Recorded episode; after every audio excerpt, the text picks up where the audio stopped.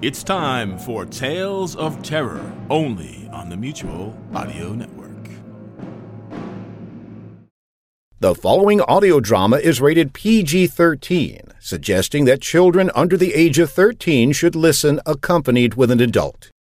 Lost, written by J. A. Babian. Another short story recovered from the archives, January 17th, 2022. People place a great deal of trust in innocence. I'm here to tell you it's not all it's cracked up to be. Ben had been six when he was lost. Oh, his body was still in the hospital bed, and his mother talked to him every day.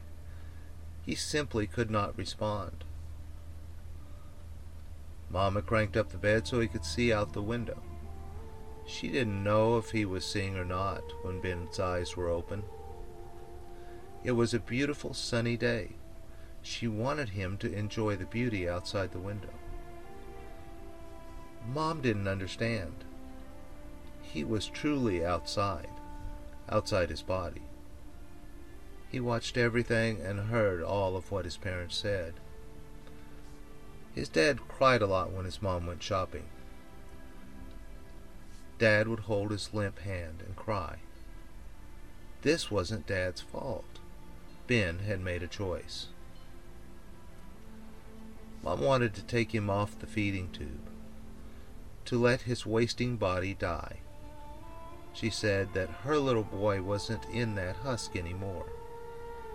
It had been too long. Four years was way too long. So I'd learned that he was ten now. Funny how time and birthdays go missing when you float free in the crisp New England air. Dad still prayed for his son to wake up. Then he cried some more. Ben heard his dad's prayers. He couldn't find a way to tell his dad that he was awake, that he floated freely, and the experience was fun. What Ben didn't like is seeing what happened to Mom and Dad since he'd left. He didn't mean to leave. Now he didn't know if he could go back. That dumb doctor told his mom that his body was dead and the brain just didn't know it yet. He wanted to kick the man in his shins. Dad was there late into the night. Ben didn't know what time of day or night it was. But Dad was there. He refused to do as the doctor suggested, and Mom left them. Why did she do that? He could find her any time. Ben was connected to her in some way. She's left and was living alone six blocks over on Elm. She didn't even go to work anymore. Dad hired a woman to come in and take care of Ben while he worked. She was nice. Now 16 years on, she saw things in Ben he didn't know even existed. She'd tell him that his 22 year old self was handsome. She'd shave his face and bathe him, her sad smile toward his heart and mind. How to get back? Should he even try? Did it mean reliving the fall, that horrible fall? It was only four feet. He didn't even break a bone. Ben had jumped from his body, just as the impact with the gravel street occurred his bike rolling into traffic, the red pickup sliding to a stop, missing him but crushing his bike. That bike had been freedom. Now he was lost. Could a priest link him back to his body? Like the movie The Exorcist? No, that was wrong. The demon thing had to come out of the girl. That was different. How would he tell anyone he was even here? The woman stopped coming one day. She was replaced by another who wasn't as nice. That's when it happened, when he searched for the first woman. He found her. She was killed in a train derailment. Now he wanted her for a friend. She was there at the spot where the streetcar and the freight train collided. She looked okay, but she said she knew she was dead. She could talk to and see Ben. She went with him away from where she had died. Carolyn, why are you still here? I didn't die, but you did. I don't understand. I don't know, Ben. I was thinking about how to help you when the train ran over the streetcar from the rear. I wasn't ready to die, but fate had other plans. I'm so glad you came and found me. Being able to talk to you helps me understand why I had to die so soon. It could be that you needed me in a way I couldn't understand. That talking with you is how I'm supposed to help. Maybe. Carolyn, thank you for being my friend and caring for my body. Do you have any idea how I could get back into my body? No, I don't, Ben. Your dad hangs on to the hope that you will come back.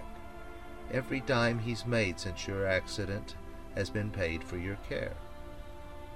He's broke and lost your mom because he will not give up. Your care has become his existence. It isn't fair to him or you. Does he need just to let me go then? It's been 17 years, Carolyn. No, Ben, I died in 2017. It's 2022 now. It's been 22 years. You'll be 28 in February. Two months later, the money ran out. Ben's dad didn't have a choice. He had to let Ben's body die. He sat with Ben and waited for the lack of nourishment to run its course. He didn't bathe, he didn't sleep, he didn't leave for two days. That's what it took for Ben's body to die. He did cry and cry. His thoughts filled the air with one question. Why? Ben didn't feel it when his body stopped. He did see it. The slight shudder and catch breath. Then there was nothing. Carolyn's spirit was with him. She cried too, but being a ghost, no one saw. No one heard. Then the worst thing imaginable happened. Ben saw his dad pull out a 44 caliber Colt revolver. He watched while he slid the barrel into his mouth and fired. Blood, brains, and gore splattered the walls. Worst of all, his dad's spirit didn't linger to talk or anything. A dark black hole opened under his spirit and pulled it down into screaming darkness. Then there was silence again. Ben, we need to leave too. This is a horrid place full of pain and sorrow. It's home, Carolyn. No, Ben. Home is that light behind us. That's where we need to go. Don't wait. It may not shine on us again. Ben couldn't hold her hand, but she was his friend. She was likely right. He didn't know. Everything stopped for him at six years old. If only he'd known more about life, fear, and death then. Innocence isn't not knowing about life. He left with Carolyn into the light.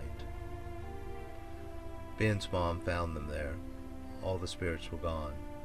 She was so focused on the waste, she couldn't celebrate her husband and son's lives.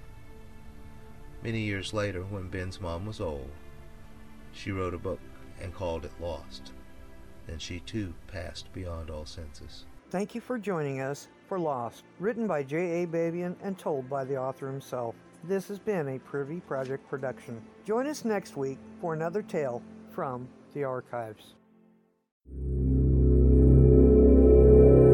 Chauncey Haworth, Mark Slade, and Lothar Tuppan, the demented minds behind the Twisted Pulp Radio Hour, bring you Twisted Pulp Magazine. A journey beyond surreality to worlds you never knew or hoped existed. Worlds of the supernatural. Worlds of dark satire. Worlds of nightmarish futures. Twisted Pulp Magazine.